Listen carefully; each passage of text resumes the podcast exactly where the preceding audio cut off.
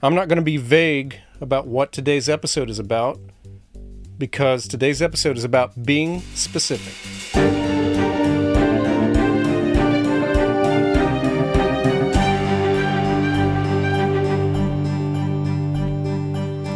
Hello and welcome to the Musician Toolkit, episode number 35. My name is David Lane, and it is great to be with you once again. So, it's the month of August, and it is a busy month for me. I am on a pending deadline, a hard deadline to get a project done by the end of this month. To help myself get all of the work done that I need to do outside of this podcast, but also to keep this podcast, I think, relevant and also consistent. I, I really want this podcast to, to always come out on Monday, no matter what. And um, there are going to be some months in order to do that. I'm going to have to take my interview episodes, which I try to do every two to three episodes, no less frequent than that.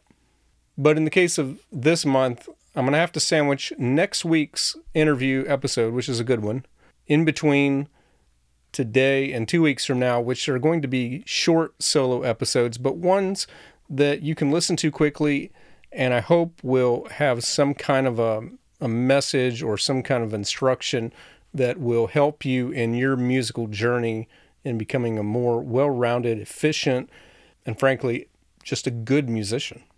So, one of the books that I read a long time ago, I actually read it a couple of times, is the 1937 classic book called Think and Grow Rich by Napoleon Hill.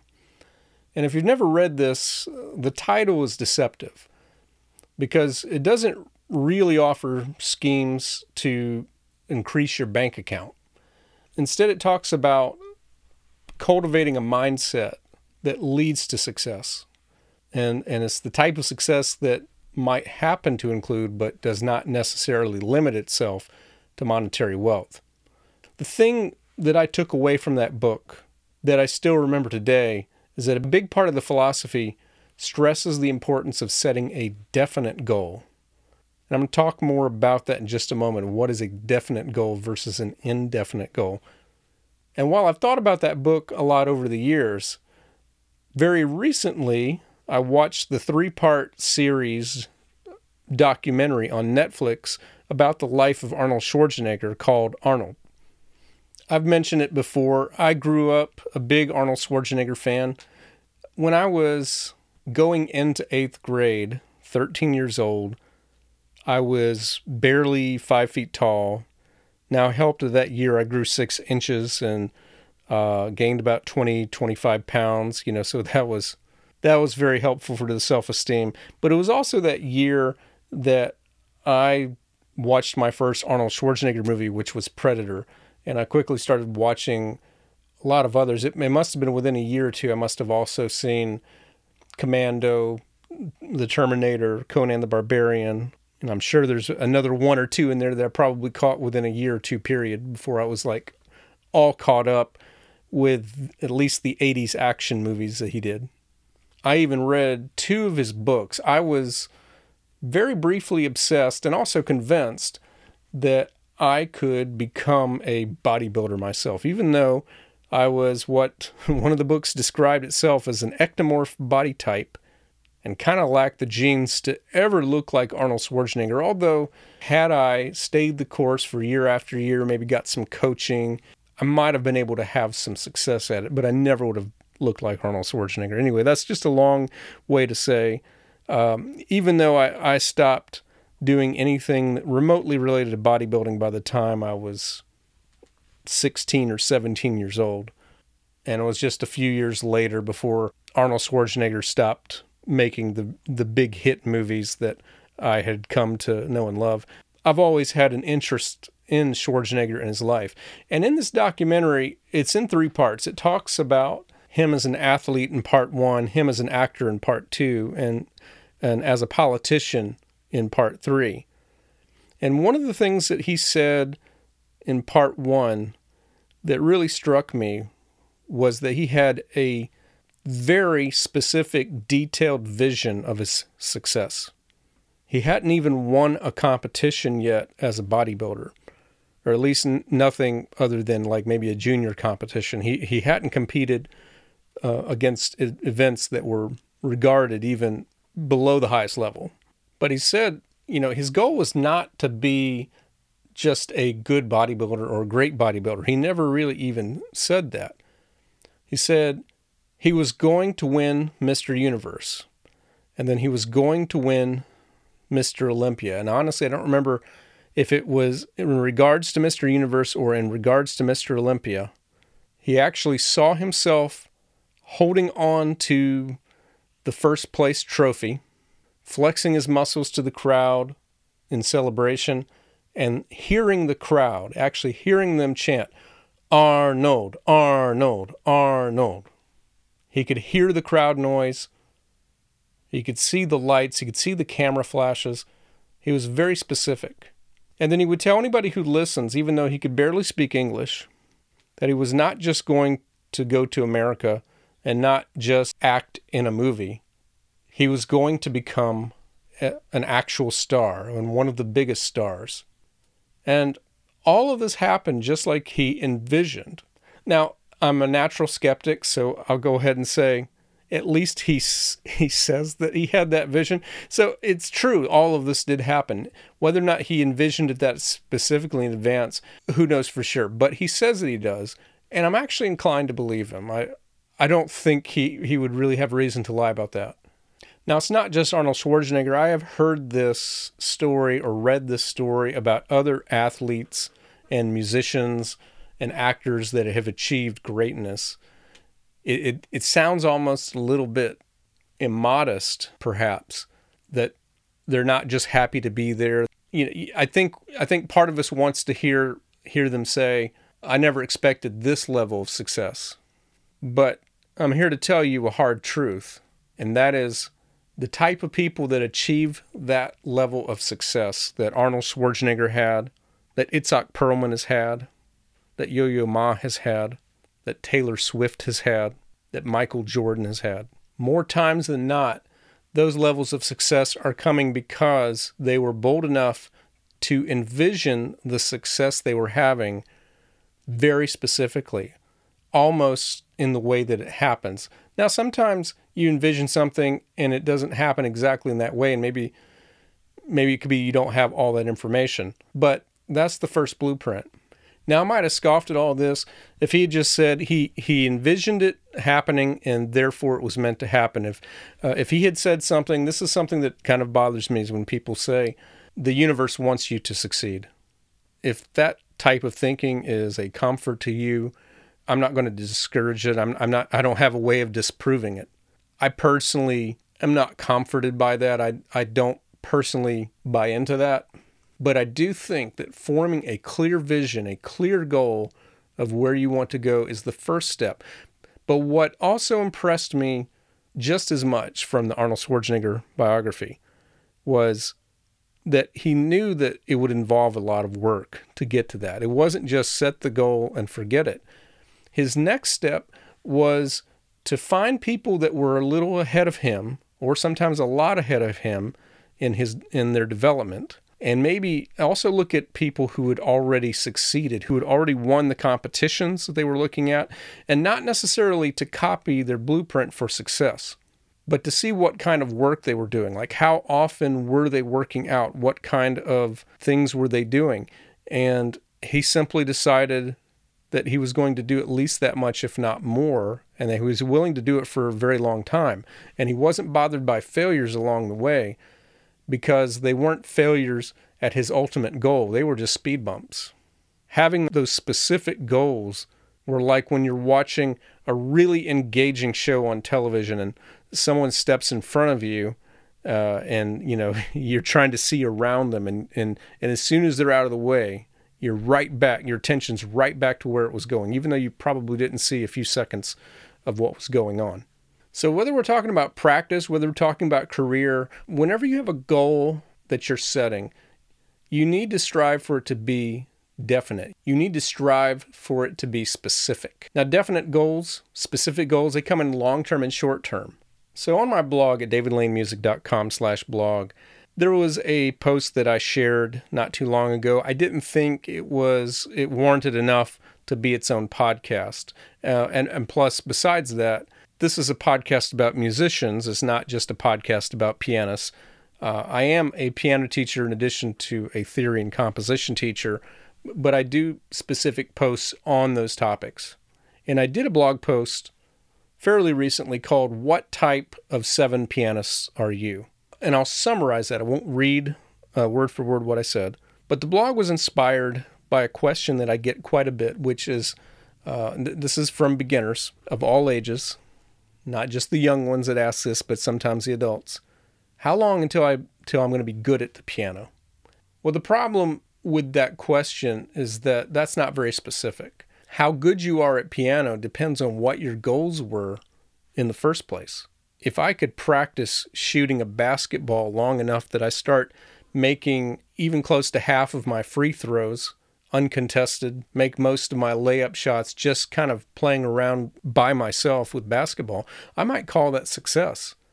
But you know, I wouldn't even be able to play for a a decent high school team, probably not even an amateur adult league, much less a college team or a lower level professional or the and definitely not the NBA.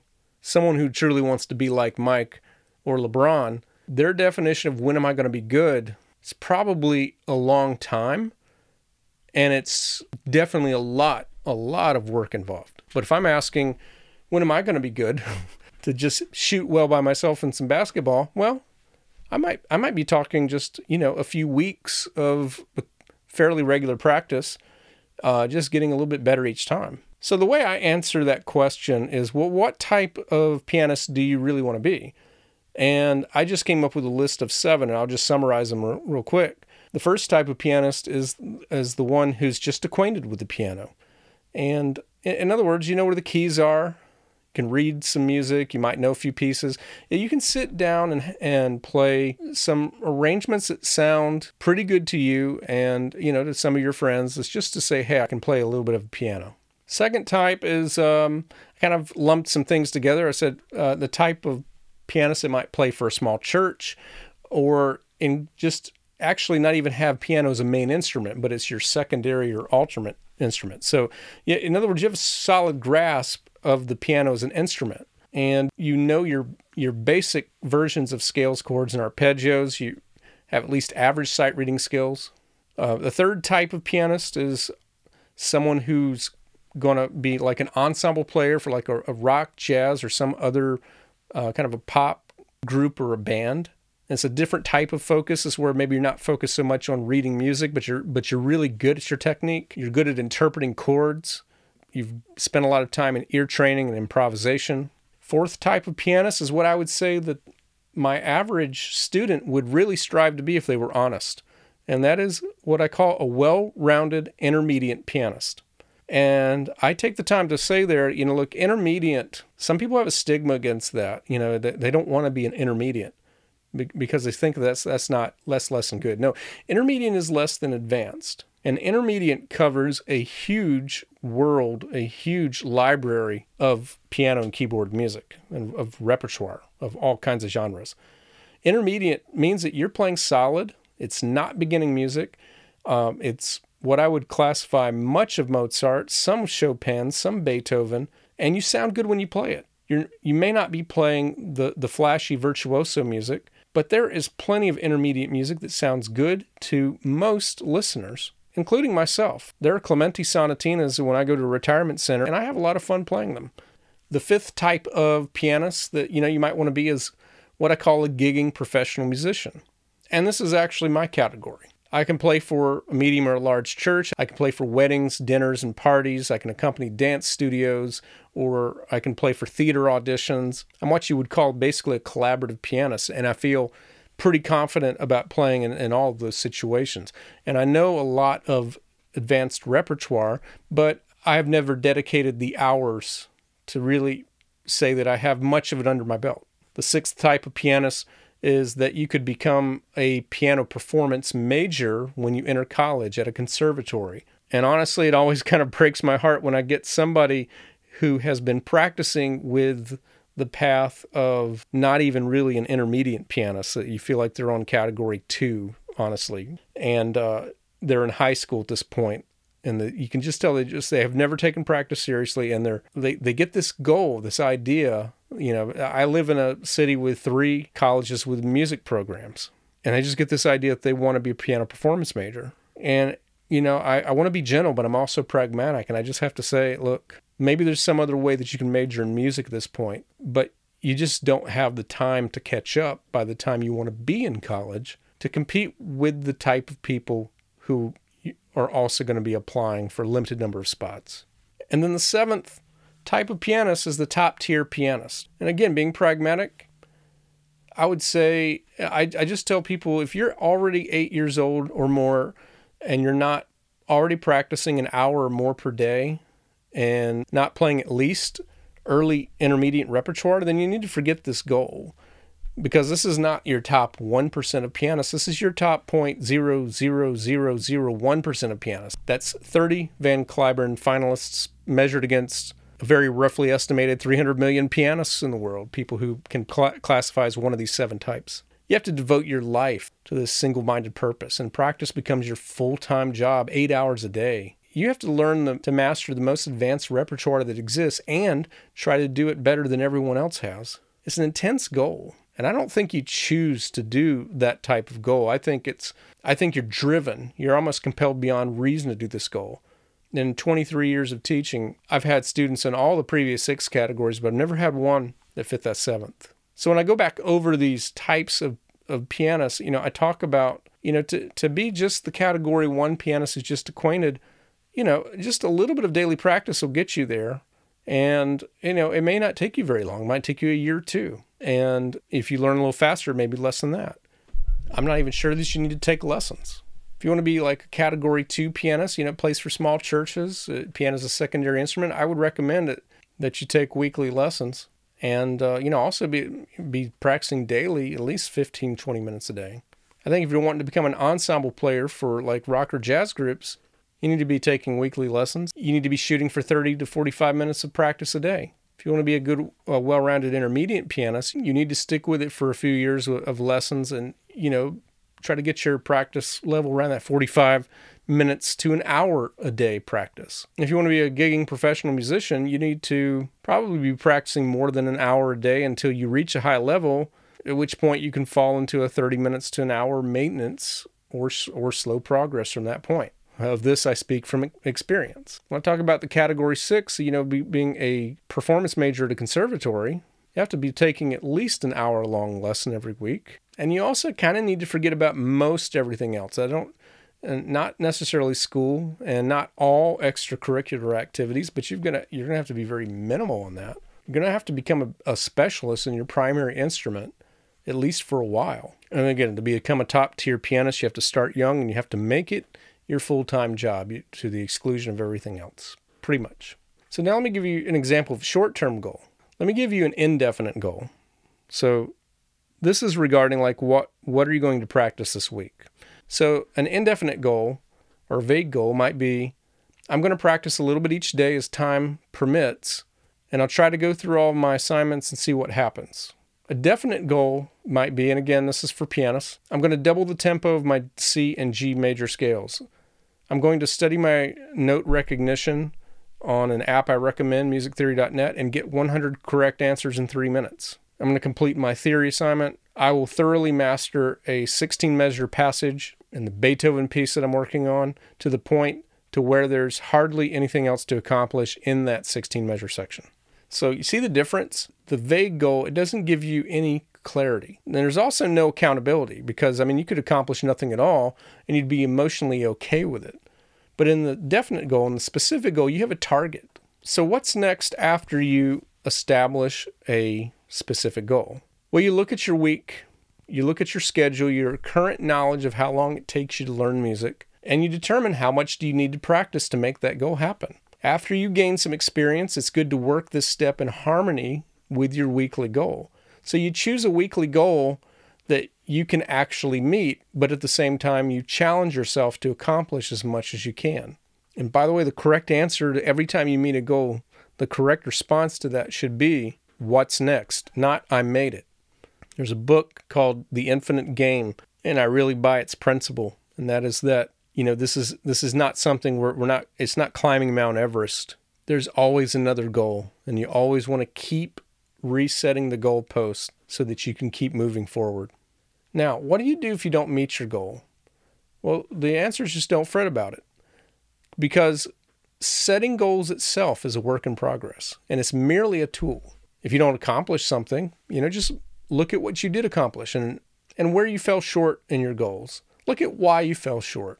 Can you improve the way you practice? Can you spend more time in practice? Are you focused and in full concentration? So you answer these questions and you adjust, if necessary, the ambition of your future goals. So, again, I want to keep this episode short. I'm not going to uh, elaborate on other things in, in your life. But I want you to just challenge you. You know, I talked a little bit about practice today, and I talked about, you know, what kind of musician you want to be. But the more specific you can be, the better.